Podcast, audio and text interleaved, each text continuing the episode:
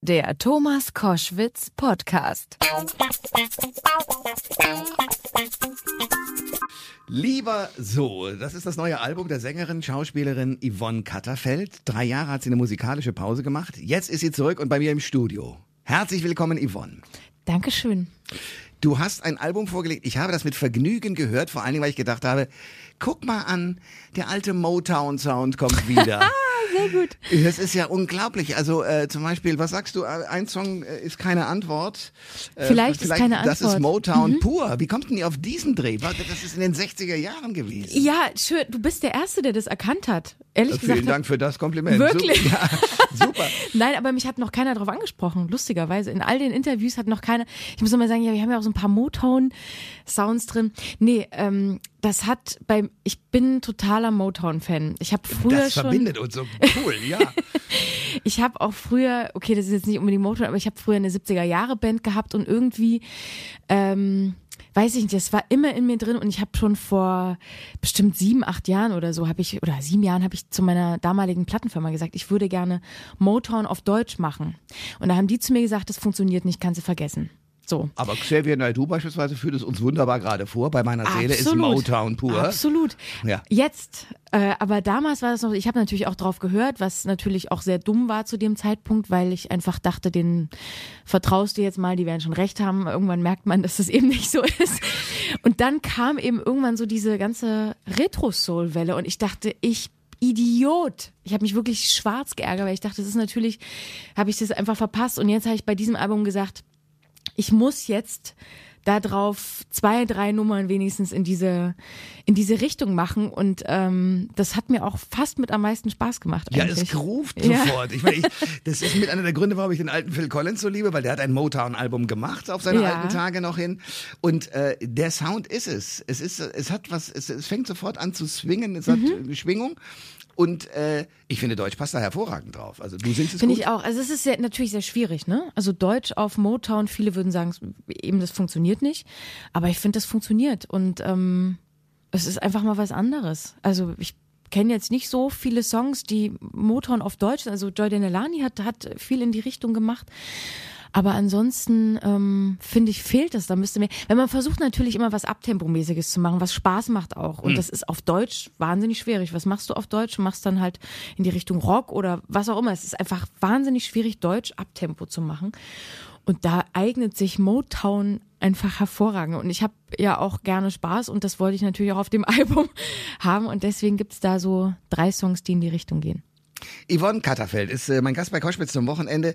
Wir reden über das neue Album, das Lieber so heißt. Das ist auch ein Song auf dem, äh, auf, mhm. der, auf dem Album. Mhm. Äh, es gibt überhaupt ein paar Songs, wo, wo ich so den Eindruck habe, du musst irgendwie abarbeiten und ich weiß nicht, ob die Texte so von dir sind, aber du singst sie und, und interpretierst sie so, ähm, als ob du das auch so äh, irgendwie jemandem konkret gegenüber meinst. Da geht es immer erstmal zunächst mal um Distanz. Also nach dem Motto, äh, lass uns lieber mal woanders sein, trennen uns lieber, es wird ein besseres Leben sein, wenn wir uns getrennt haben.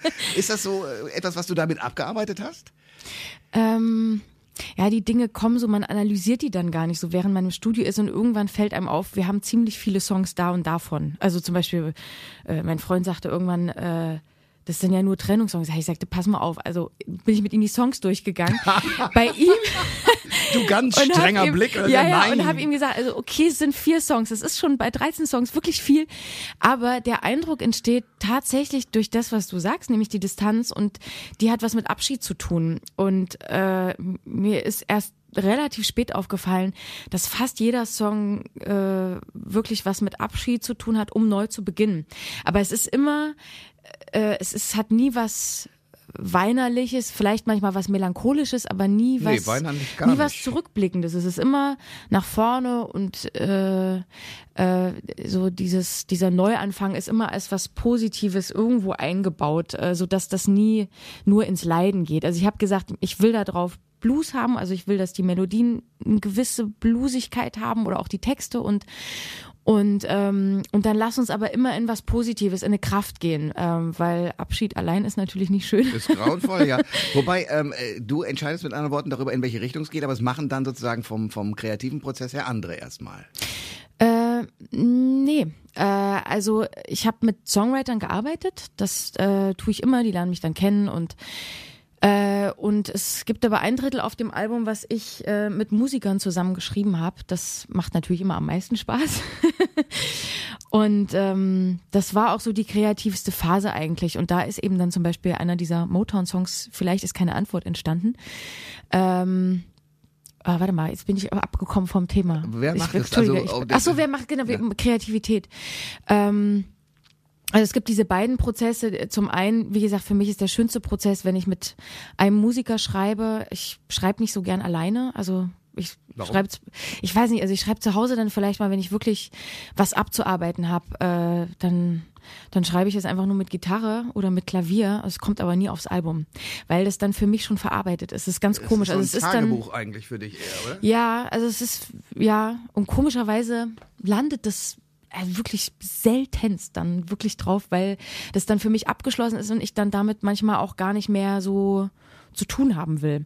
Äh, und wenn ich mit Musikern zusammenschreibe, ist es nochmal ein anderer Prozess. Äh, meistens fängt es dann so an, dass der Gitarrist was anfängt zu spielen und ich reagiere da ziemlich, also wenn mich das erreicht, dann merke ich so, es steigt so eine richtige Energie in mir auf und ich muss jetzt dazu singen und das, was ich dazu singe, muss ich auch sofort aufnehmen, weil das ist dann schon immer der Song. Also das, was ich zuerst singe, ist dann eigentlich auch die Melodie und dann sitzen wir natürlich, dann hat der Produzent, äh, mit dem ich echt ganz toll zusammengearbeitet habe, Roland Spremberg, äh, also wir waren wirklich wie eineiige Zwillinge. so in der Studiokabine beim Gesang, sowas habe ich noch nie erlebt. Das war, das war wirklich ganz großes Kino, wie auch ein Song heißt. Mhm. Und ähm, ja, und dann arbeitet man dran und wir haben eben echt lange dran gearbeitet, so zweieinhalb Jahre. Und wir haben vor allem am Gesang gearbeitet.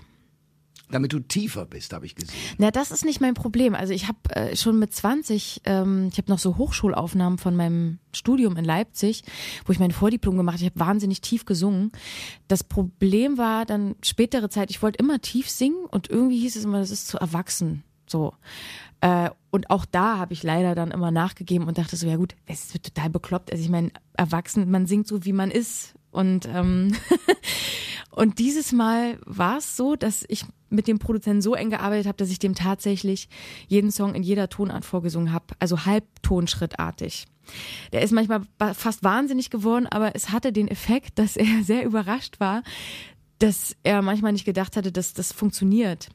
Und äh, bei ganz großes Kino zum Beispiel habe ich ihn richtig in die Tiefe gejagt und das war dann, das war unser Knackpunkt fürs Album, als wir gemerkt haben, okay, das ist es, wo wir hinwollen und da haben wir lange für gebraucht. Also einfach nur zu entscheiden, weil ich irgendwie doch eine große Bandbreite habe, was manchmal sehr schwierig ist, aber zu entscheiden, ich singe jetzt tief, weil ich ähm, damit in die Haltung gehen kann, die die Songs auch haben. Das andere wäre nicht möglich gewesen.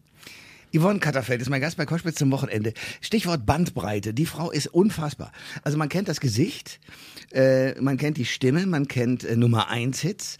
Ähm, und du hast es kurz schon angerissen, deine Ausbildung. Also du bist eine richtig ausgebildete Sängerin, hast irgendwie schon ganz früh Klavierunterricht gehabt, Gitarrenunterricht. Ich beneide dich glühend. Erzähl mir, wie, naja. wie hat sich das entwickelt? Also man wahrscheinlich, als, als junge Frau hast du gedacht, was Gott, muss ich schon wieder üben wahrscheinlich, oder?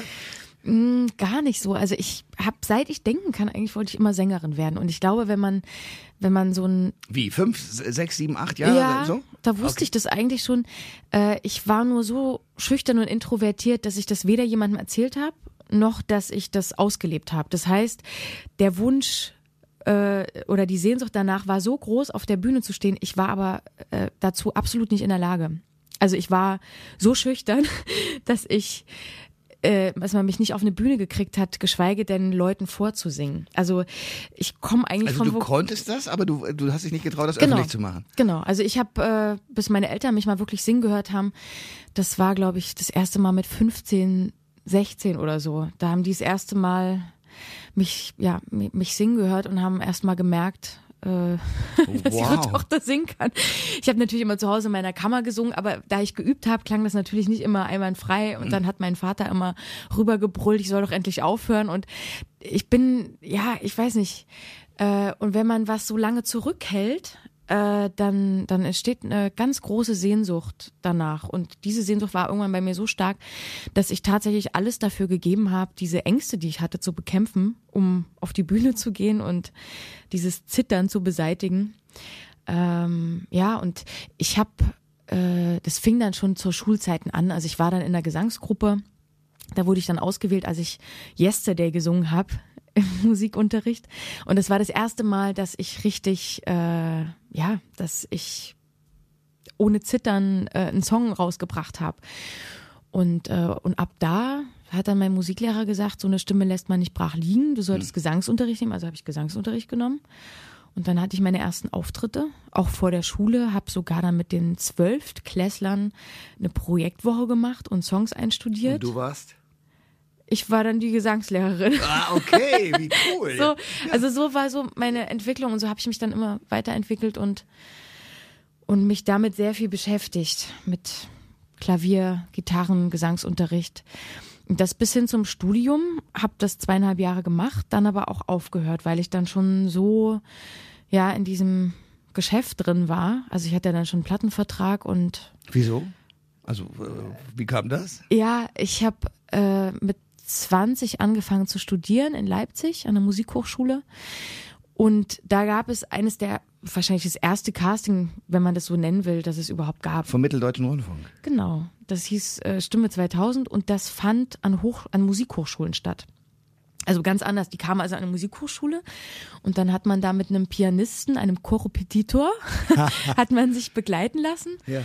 Und dann habe ich da Gospel gesungen und äh, weiß nicht, was alles, was, was halt damals so aktuell war. Und da bin ich dann aufgetreten, also bin ich unter die letzten fünf gekommen.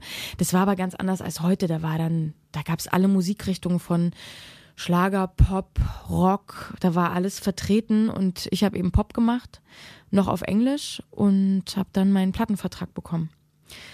Ja, bin dann aber auch um die Studios getingelt und habe da ganz viele Produzenten kennengelernt. Ich hätte es mir im Prinzip aussuchen können. Ich habe mich dann doch für die Plattenfirma entschieden. Äh, vielleicht weil da doch so ein Drang oder so so ein Gedanke war, das könnte eher was werden, als wenn ich jetzt zu einem Produzenten gehe und habe mich dann aber auch verpflichtet Deutsch zu singen. Also das heißt verpflichtet, das war damals damals war das für mich einfach neu. Ähm, ja, und so, so grob gesagt fing das alles an. Yvonne Katterfeld ist mein Gast bei Koschwitz zum Wochenende. Du hast ähm, großartig gespielt und dein Gesicht sozusagen bekannt gemacht bei äh, Gute Zeiten, Schlechte Zeiten. Na, großartig gespielt würde ich nicht sagen. also ich glaube, wenn ich mir das heute angucken würde, würde ich mich, äh, würde ich mich natürlich dafür schämen. Aber ich habe natürlich angefangen, mit meiner Intuition zu spielen und mit dem, was ich zur Verfügung hatte. Was ein ganz guter Start war eigentlich, um später zu merken, äh, ich komme so nicht weiter. Ich brauche eine Technik. Ich äh, will das, was ich nie auf einer Schauspielschule gelernt habe, nachholen. Und das habe ich nach und nach dann äh, in privaten Schauspielstunden, okay. Coachings, Trainings äh, mir dann erarbeitet. Du bist eine ehrgeizige Frau, oder? Ich weiß es ehrlich gesagt nicht. Ähm, Na, weil du wirkst nicht so, aber wenn du das so erzählst, was du alles gemacht hast. Ja, ich bin früher, ich habe, äh, also früher war ich sehr ehrgeizig. Ja, das heißt nicht, dass ich das jetzt nicht nicht mehr bin, aber die Prioritäten verschieben sich einfach so ein bisschen. Die die Sachen werden irgendwann nicht mehr so wichtig, wie sie einem früher waren, weil es auch andere Sachen gibt. Man versucht so eine Balance zu halten. Das Leben wird einem immer wichtiger. Ich habe, bis ich 25 war, wirklich wenig vom Leben mitbekommen. Also das ist fast schon traurig eigentlich, aber ich habe äh, ich habe dann viel über meine Beziehungen gelernt oder über meine Partner so, äh, aber ich bin dadurch, dass ich nur unterwegs war, kannte ich fast nichts außer diesem außer diesem Leben äh, in der Öffentlichkeit beziehungsweise in diesem Beruf. Und das ist aber auch witzig, ne? Als Kind hast du dich nicht getraut, überhaupt auf eine Bühne ja, zu gehen und dann war das wirklich, nur noch dein Leben. Ja, das ist total strange. Ja, aber also es ist äh, für mich auch so die erstaunlichste Entwicklung, also für mich persönlich, also das ist eigentlich mein persönlich größter Erfolg, dass ich das geschafft habe, weil das ist schon, also wenn man mich damals gekannt hätte, wäre das absolut unmöglich gewesen. Also es gibt noch so Videoaufnahmen von mir und ich habe die auch mal meinem Freund gezeigt und also er konnte es fast nicht glauben. Ähm, und das ist schon komisch, ja. Es ist, äh, aber ich glaube, das ist tatsächlich, wenn man was zurückhält und äh, wenn man was nicht auslebt, aus welchem Grund auch immer, wenn man Angst hat oder äh, ja, wie auch immer, oder vielleicht auch nicht das Selbstvertrauen oder das Selbstbewusstsein. Und wenn man das so zurückhält, dann ist das wie so ein Bündel, was sich irgendwann zusammenkrampft und es will raus. Es, es muss raus. Und wahrscheinlich war das dann mein Ausbruch und tatsächlich auch meinen Weg in die Schauspielerei, weil ich äh, vom Introvertierten das Extrovertierte gesucht habe. Hm. So, also ganz komisch. Na, also ich glaube, man, ich glaube, um sich zu finden und um so eine Mitte zu kommen, wenn man so ganz extrem ist, hm. sucht man irgendwann das andere Extrem, um dann so in der Entwicklung in der Mitte anzukommen. Und deswegen war das, glaube ich, so extrem bei mir. Yvonne Katterfeld ist mein Gast bei Koschwitz zum Wochenende. Ähm, wir haben gerade davon geredet, dass du ähm, als, als junges Mädchen nicht auf eine Bühne wolltest. Und ich habe mit Interesse gelesen einen Vorgang, der ganz großen Musikern äh, auch passiert ist, die dadurch auch sehr viel gelernt haben. Du warst unterwegs bei einer Tour mit Udo Lindenberg mhm. und bist furchtbar ausgebuht worden hier in Berlin und bist weinend von der Bühne. Und ich habe mir so gedacht, das ist ja wirklich nun äh, furchtbar, dass die Angst, die du als Kind hattest, sich sozusagen oh, komplett so abspielt. Hast ja. du das damals so empfunden? Ich habe das so empfunden, ja, ich, ich sehe jetzt den Zusammenhang, wenn du es jetzt so gerade beschreibst. Ähm, äh, ich weiß nicht mehr, ob ich weinend von der Bühne bin, aber ich war sehr sehr down und sehr frustriert und habe es auch nicht verstanden. Ähm, ich glaube, dass das damit zusammengehangen hat. Ich habe irgendwas Blödes gesagt vorher, weil das war irgendein Jubiläum von Udo und ich bin, ich weiß nicht, ich bin dadurch, dass ich so viel unterwegs war, glaube ich, mit dem Hubschrauber oder irgendwie eingeflogen worden. Und das habe ich erwähnt vorher. Und das klang wahrscheinlich, als ob ich mich jetzt darstellen würde, ich bin extra mit dem Hubschrauber eingeflogen worden. Und da, da fing das schon an äh, also bevor ich überhaupt gesungen hatte. Äh, und ich wusste natürlich nicht, hängt das jetzt mit meiner Person zusammen oder hängt das damit zusammen, dass ich mit Udo Lindenberg, ja, diejenige, die bei bei einer täglichen Serie arbeitet äh, und man versteht es dann erstmal nicht und das ist natürlich äh, äh, ja holt das nochmal, bestätigt das irgendwie nochmal jede Angst, die man vielleicht jemals gehabt hat. Es ist mir auch nie wieder passiert. Äh, ich habe auch nie wieder drüber nachgedacht, ähm, aber in dem Moment war das echt hart. Ja. Aber es gibt berühmte Künstler. Also ich habe mit Peter Maffay ein wunderbares Gespräch geführt. Ah, das habe ich auch schon gehört, ja. Der, der mit hm. den Rolling Stones zusammen auf der Bühne auftrat, in Köln im Müngersdorfer Stadion. Ich saß da zufälligerweise im Stadion. Ach. Und er, der ja nun sozusagen das Schlager-Image noch hatte, aber in den Rock wollte und ja. äh, mit Jay Giles Band und so weiter auf einer Bühne stand, wurde mit Tomaten und Eiern beschmissen. Oh der arme Kerl. Oh Gott. Und hat aber natürlich daraus extrem viel auch wieder Kraft gezogen und sich gesagt, okay, also das ist das der Rock'n'Roll und ja. offenbar auf dem Niveau von den Rolling Stones bin ich noch nicht. Also ich musste sozusagen erst noch hinkriegen. Ja. Und deswegen habe ich so an dich gedacht, als ich so sagte, okay, das war ja dann ein, ein Prozess, mit dem man zurechtkommen muss, weil das ist ja die Hauptangst, wenn man auf eine Bühne geht, dass sie mhm. da unten einen nicht wollen. Ja, vor allem, dass die Angst, dass das wieder, dass das wieder passiert, ne? Aber komischerweise habe ich da irgendwelche, weiß ich nicht, irgendwelche Kräfte, dass ich das dann verdrängen kann oder zumindest, äh, ja, ich weiß nicht mehr, wie das danach war, ob ich dann damit abschließen konnte oder ob mich das dann noch weiter äh, verfolgt hat. Ja, es ist auch ähm, lang her. Also, ja, aber ich glaube tatsächlich, dass ähm, es macht einem nochmal bewusst, äh, wie, wie viel Arbeit man noch vor sich hat, wie viel Weg äh, oder wie man auch mit einem Image oder einem, mit was man, was man gemacht hat, mit seiner Vergangenheit dann zu tun hat. Und ich glaube, dass, dass Udo da in mir so ein Potenzial gesehen hat und auch damals gesagt hat, äh, die will ich unbedingt in meiner Show dabei haben.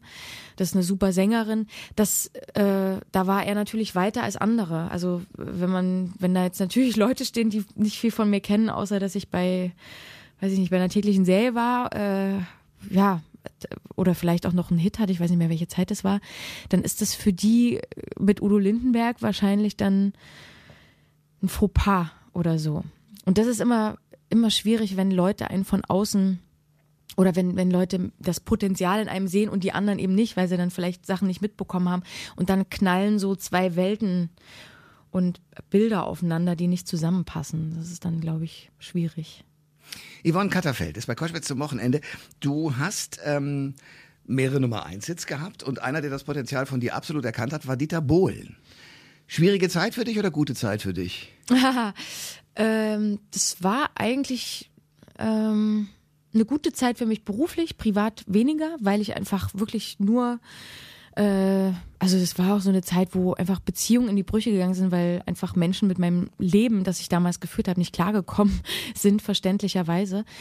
Aber das war natürlich musikalisch eine gute Zeit, äh, aber natürlich auch, äh, ja, es hat immer so seinen Fluch und seinen Segen. Ne? Mhm. Also wenn man so einen großen Erfolg gehabt hat, ähm, ich habe immer, wenn ich früher so von äh, von Leuten gelesen habe, die jetzt nach zehn Jahren ihr Comeback haben und die immer wieder ihren Nummer eins Hit präsentieren und ich oh Gott, hoffentlich passiert dir das nicht. Ja, so. genau, diese One-Hit-Wonder, die sind ja genau. furchtbar dran, das stimmt. Ja, und vor allem, wenn Leute tatsächlich mehr Potenzial haben, aber das, äh, die, ich glaube, man, man darf einfach, also wenn ich jetzt neu anfangen würde, würde ich viel straighter geradeaus gehen. Also ich würde nicht mehr so viele Umwege gehen, auch musikalisch. Äh, und das würde ich auch jedem empfehlen, von Anfang an das zu machen, was man machen will, weil äh, je mehr Fehler man macht, oder ich will, ich will das nicht als Fehler bezeichnen, ne, aber äh, je mehr man sich auf so Sachen einlässt, äh, umso schwieriger wird es später dann immer wieder zu sich selbst und zu dem, was man eigentlich mal machen wollte, zurückzufinden.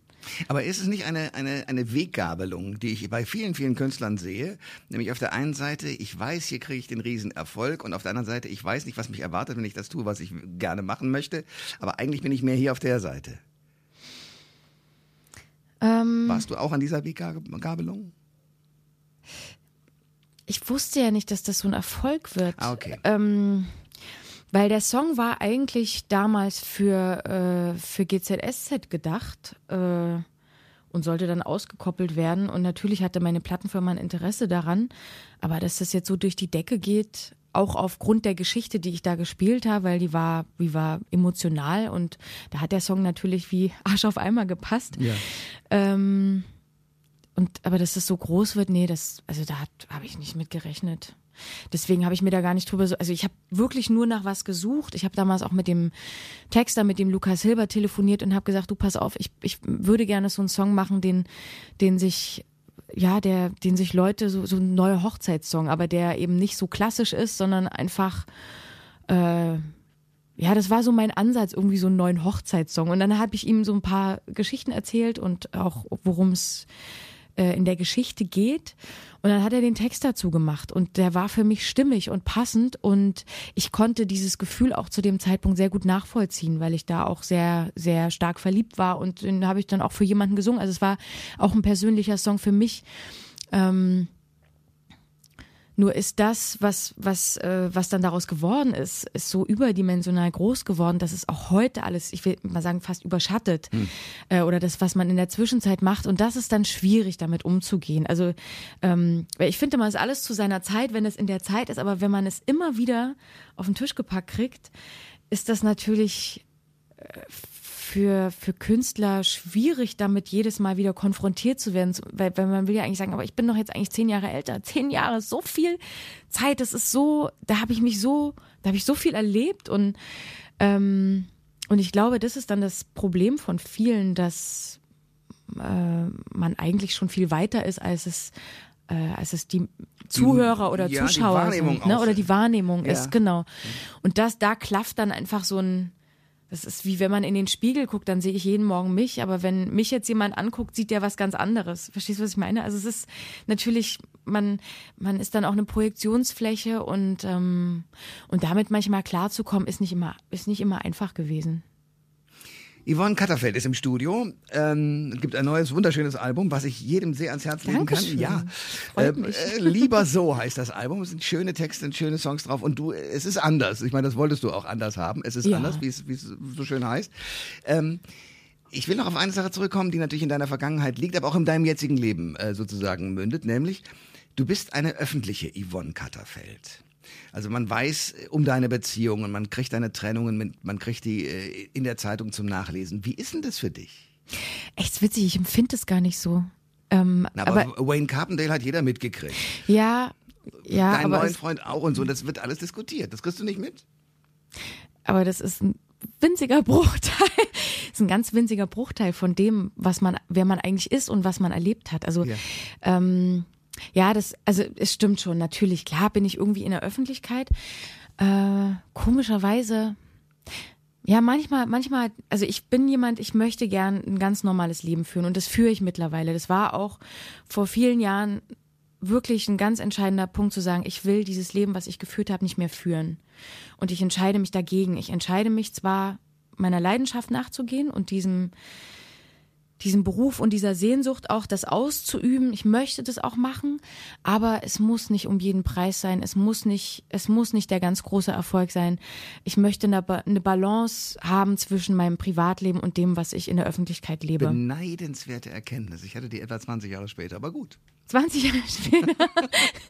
ja, gut, äh, ja. Nein, naja, 15, das ist egal. Ist, deswegen, wenn du mich fragst, ob ich ehrgeizig bin, bin ich da so ein bisschen. Ja, ja. Die Sachen haben sich so ein bisschen verschoben, weil ich, äh, ich könnte vielleicht viel mehr erreichen. Ich weiß es nicht, oder ich könnte, ich könnte viel ehrgeiziger sein. Ich glaube, dann äh, würde ich viel mehr nach vorne preschen und so. Aber ich versuche, ich versuche immer so eine Balance zu halten. Also auch auf äh, öffentliche Veranstaltungen zu gehen, vermeide ich eher. Und wenn ich wirklich Lust habe und das Gefühl habe, so jetzt wäre mal wieder ein guter Zeitpunkt oder jetzt fühlt es sich gerade gut an und jetzt hätte ich auch mal wieder Lust, dann mache ich das. Aber ich ähm, zwinge mich jetzt nicht dazu oder denke jetzt, ich muss jetzt da, hingehen. Und das stimmt schon. Also man hat tatsächlich viel mitbekommen, also auch meine vorherige Beziehung. Äh, und das war auch eine Entscheidung zu sagen, das will ich nicht mehr. Also das, äh, weil als wir uns getrennt haben, war doch die, also die, die Reaktionen waren so teilweise so heftig und extrem, dass ich gesagt habe, das will ich nie wieder erleben. Weil, was, was heißt das für Reaktionen? Naja, also so eine Trennung ist natürlich wahnsinnig schmerzhaft. Ja, wenn man sich auch nach drei Jahren von einem Partner trennt, dann ist das ist das einfach ein unglaublich schmerzlicher Prozess. Und wenn man, wenn dann von, äh, wenn dann Leute ihr ihren Kommentar dazu abgeben, sogar sagen irgendwie, das ist eine PR-Geschichte gewesen, das tut wirklich weh. Und da habe ich gesagt, das will ich nicht mehr ertragen. Das will ich nie wieder haben. Deswegen haben mein Freund und ich gesagt, wir also generell, er ist sowieso jemand, der das nicht möchte und ich auch nicht, ähm, haben wir gesagt, äh, wir, wir geben einfach gar nichts von uns bekannt, also außer jetzt die Tatsache das, aber mehr so, nicht, aber ja. mehr, mehr auch nicht und und es fühlt sich gut an, weil wir dadurch echt ein, ein, normales Leben führen können. Wir haben auch keine Paparazzis vor der Tür. Insofern. Aber früher hattet ihr welche? Mm, Also zur Zeit ich von hatte Wayne? zwei, dreimal im Leben hatte ich, hatte ich Paparazzi, ja, Ja. aber das war, oder vielleicht auch viermal, vielleicht auch fünfmal. aber das war's dann, das war's dann auch schon. Ich glaube, man kann sowas auch steuern. Also wenn man, ich glaube, Leute, die sowas wirklich wollen und äh, auch ihr Leben öffentlich machen wollen, die suchen dann auch danach und ähm, man kann das schon auch unterbinden. Also unterbinden heißt dann auch, dass wir oftmals einen Anwalt eingeschaltet Ja, haben, klar. wenn bestimmte Geschichten oder Bilder aufgetaucht sind oder ähm, ja, Habt ihr eigentlich noch Kontakt? Wayne ist jetzt verheiratet, habe ich mitgekriegt. Ja. Frisch. Und ihr seid alle fröhlich. ja. Yvonne Katterfeld ist mein Gast bei Koschwitz zum Wochenende. Du sagst die ganze Zeit, ich habe in diesen zehn Jahren wahnsinnig viel erlebt und ein, ein, unglaubliche Dinge wahrgenommen. Was denn? Naja, wie jeder halt, ne? Also, also du hast dich ja auch in zehn Jahren äh, entwickelt. Also wenn man mal so überlegt, was zehn Jahre äh, ausmacht. Ich kann jetzt nicht sagen, da müsste ich jetzt mein ganzes Privatleben dir Bitte, das war ja das auf Ziel Tisch- meiner Frage. auf den Tisch ähm, äh, blättern und ähm, das will ich natürlich nicht tun. Äh, ja, es ist einfach, es ist einfach eine lange Zeit und man entwickelt sich, man wird auch ein anderer Mensch oder man verändert sich und Ist 30 da so ein wichtiger Punkt? komischerweise 30 war immer was, wo ich gedacht habe, oh, jetzt fangen die 30-Jährigen alle an zu sagen, ja, ja, mit 30 wird alles anders. Wo Ist man Quatsch, oder? drüber gelacht hat, aber es, mir ging es tatsächlich genauso. Ja?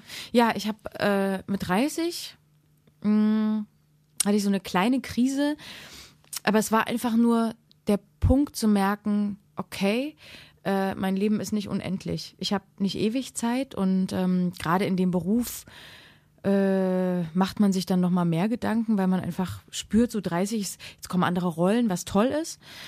Mm, Aber wo man so ein paar Geschichten von anderen mitbekommt, äh, wo man die einem dann so Angst machen wollen, wo ich dann ja sage, ich, ich bin da dankbar für, wenn ich jetzt andere Sachen spielen darf, äh, weil ich, weil ich da vorher zu jung für gewesen bin. Also zum Beispiel Mutterrollen oder äh, was auch immer. Ähm, das habe ich als positiv empfunden, aber ich habe einfach gemerkt, es gibt keine Zeit mehr für Umwege. Ich habe keine Zeit mehr, Kompromisse zu machen oder wobei das immer bei mir ein Prozess gewesen ist, ähm, zu sagen, ich will keine Kompromisse machen und bis man dann dahin kommt, dass man tatsächlich ähm, alles abwehrt, was in diese Richtung geht, das hat, hat dann doch lange gedauert. Aber es war wirklich bei mir ein Umbruch. Was sagen deine Eltern eigentlich zu der berühmten Tochter? Ähm, die sind Die sind sehr stolz, ja. Also die waren natürlich anfangs, ich habe riesengroße Diskussionen mit meiner Mama gehabt über meinen Berufswunsch, Gesang zu studieren und Gesangslehrerin zu werden oder überhaupt auf der Bühne zu stehen, weil, weil sie natürlich Angst hatte, dass das eine brotlose Kunst ist. Ist es ja auch, wenn man so will. Äh, und mittlerweile immer mehr, also für viele Künstler auch. Ähm, aber äh, mir ist es ja gut gegangen. Ich habe ja Glück gehabt. Ähm, aber das haben eben nur ganz wenige. Und deswegen ist meine Mama da sehr erleichtert und froh und verfolgt natürlich auch alles und sieht dann ihre Tochter im Fernsehen und schlägt dann die Thüringer Allgemeine auf und da ist ihre Tochter vorne drauf. also ähm, was haben deine Eltern beruflich gemacht oder machen sie? Meine Mama ist Lehrerin. Okay. Also die wird natürlich dadurch auch in der Schule öfters äh, angesprochen, Na weil klar. sie natürlich auch Katterfeld heißt ja. und ähm, und das so viele so viele Katterfelds gibt es nicht. Also ist es relativ klar, dass das meine Mama ist und äh, mein Papa ist Zerspannungsfacharbeiter. Was ist das? Ja, ähm, ich muss mir auch mal den Namen merken. Äh, äh, oder CNC-Dreher kann man auch sagen. Äh, also der arbeitet an Maschinen und stellt so Maschinenteile her. Also es ist eigentlich ein ziemlich stupider und wie ich finde harter Job. Äh, der wäre eigentlich ein besserer Krankenpfleger geworden oder ich weiß nicht, ein Comedian oder so. Weil der ist einfach sehr lustig und unterhaltsam und ähm, ähm, ja, der ist, glaube ich, einer der ältesten dort. Der ist jetzt 60 geworden und ähm, äh, macht immer ganz lustige Sachen, nimmt Videos auf und zeigt die dann den jüngeren Leuten. Also ich glaube, er ist da so ein cooler Held unter den Arbeitern. Aber eigentlich finde ich, hat er den Job völlig verfehlt, leider. Yvonne Katterfeld ist mein Gast bei Koschwitz zum Wochenende. Ähm, du bist äh, wo groß geworden? In welcher Stadt geboren? In Erfurt. Und ähm, hast ja eigentlich von Teilung und all diesen Dingen äh, wahrscheinlich im Geschichtsbuch mal was gelesen, aber doch nicht wahrgenommen, vermutlich mal.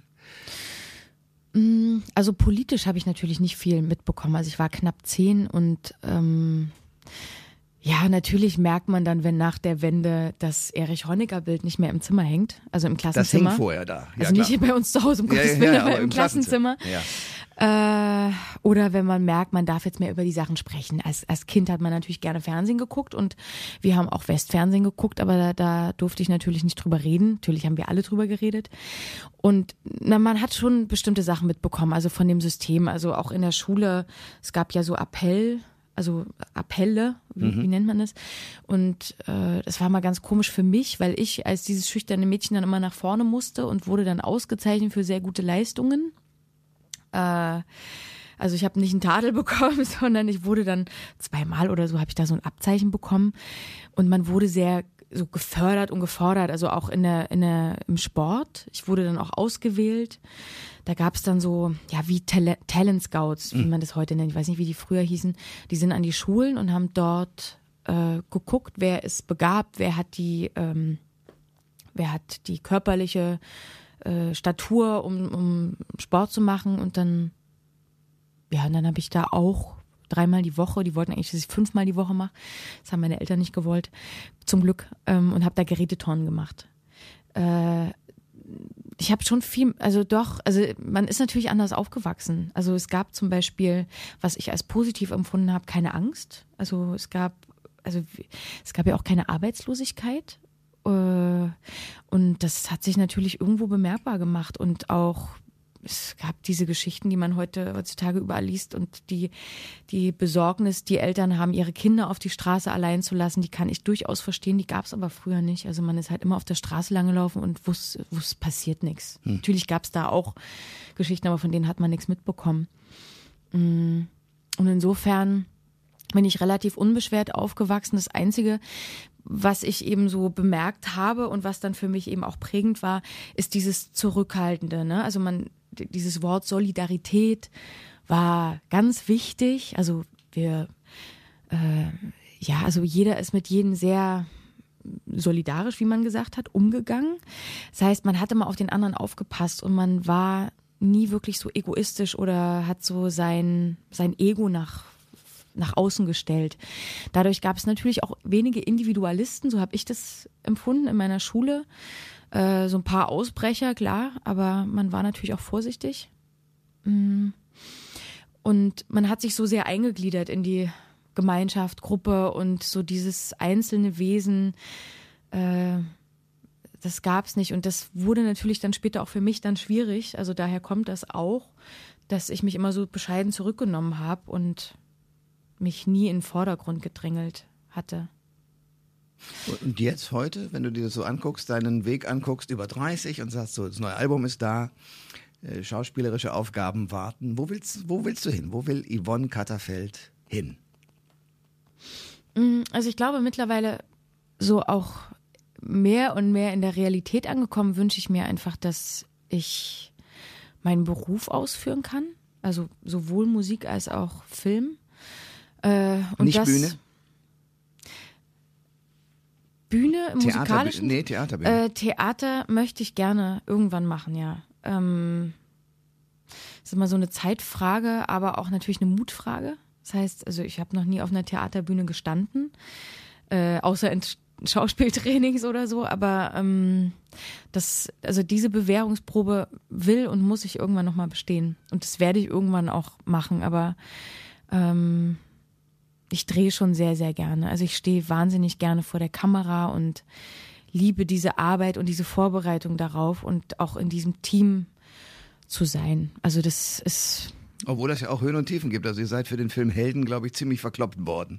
Das stimmt, ja. Ähm, ja, man ist vor Kritik natürlich nicht gefeilt und äh, ähm, es ist auch, das Schöne daran ist natürlich, es ist eine Teamarbeit. Außer wenn man jetzt die Hauptrolle hat, dann, ähm, dann ja, ist man sozusagen derjenige, der das ganze Gesamtwerk trägt und auch die Verantwortung so ein bisschen aufgestülpt bekommt, ob unbewusst oder nicht unbewusst, aber man ist dann letztendlich damit verantwortlich. Deswegen war ich dieses Jahr irgendwie ganz froh, mal äh, mehrere Nebenrollen zu spielen, statt immer nur die Hauptrolle äh, was natürlich auch nochmal eine ganz andere Arbeitsweise ist und auch man sich nochmal anders in Rollen stürzen kann und auch andere Figuren spielen kann, als man das vielleicht sonst getan hat. Jetzt rede ich, ich rede zu lange, du musst mich nein, unterbrechen. Nein, ich, ich, will nur noch eine Sache wissen, weil ich sie so schade fand, äh, dass ihr da alle ausgestiegen seid, weil das habe ich mir richtig vorstellen können. Romy Schneider. Das bist du auf die zwölf und das musst du auch irgendwann mal spielen. Ja, auf die zwölf. Ja. Ja, ach, ich glaube, dass alles seinen Grund hat. Und ähm, natürlich sind immer so zerplatzte Träume oder was, was nicht in Erfüllung gegangen ist. Das ist für einen selber natürlich erstmal wie so ein Zusammensturz äh, und äh, auch sehr traurig und oft auch frustrierend. Aber ich bin jemand, der, also wenn ich was entscheide, dann, äh, dann tue ich das und dann schließe ich auch ab. Äh, der Weg zur Entscheidung ist dann der größere Prozess, weil sich wirklich gegen etwas zu entscheiden, wo man vorher gesagt hat, das ist, da gebe ich alles für, was ich auch getan habe in der Vorbereitung. Ähm, das, das, ist das, das ist der eher schwierigere Prozess zu sagen, äh, okay, ich steige jetzt aus. Äh, also es war so, dass die Produzenten sich, die haben sich, äh, ja, die haben sich gestritten und haben sich einfach nicht mehr, die, die hat man nicht mehr zusammenbringen können für einen Film. Und äh, ich bin dann mit dem französischen Produzenten ausgestiegen, weil er einfach alle ihre Filme gemacht hat. Und das war für mich ganz klar, äh, wenn der aussteigt, dann dem hätte ich vertraut, dass es ein guter Film wird und dass er ihr gerecht wird. Aber äh, das war mir einfach zu unsicher. Und dann habe ich gesagt, dann lasse ich es lieber. Also ehe man da jetzt irgendwie was Unsicheres macht und bei so einem Thema, da da muss dann alles stimmen. Ja, ich hoffe, das kommt nochmal wieder. Ich meine, der französische Produzent wird ja auch drüber nachdenken, ob man das vielleicht nochmal macht. Lieber so heißt das neue Album von Yvonne Katterfeld und ähm, lieber noch drei Stunden hätte ich mit dir gequasselt, aber oh, das, das, war das war es jetzt schon erstmal. Komm wieder. Echt, haben wir jetzt schon eine Stunde gequasselt? Mensch, ich habe zu lange geredet. Ich kann doch mal keine, keine Punkt machen. Ich danke dir sehr für den Besuch heute. Ich danke dir auch. War schön mit dir. Alle Informationen zur Sendung gibt es online auf thomas-koschwitz.de.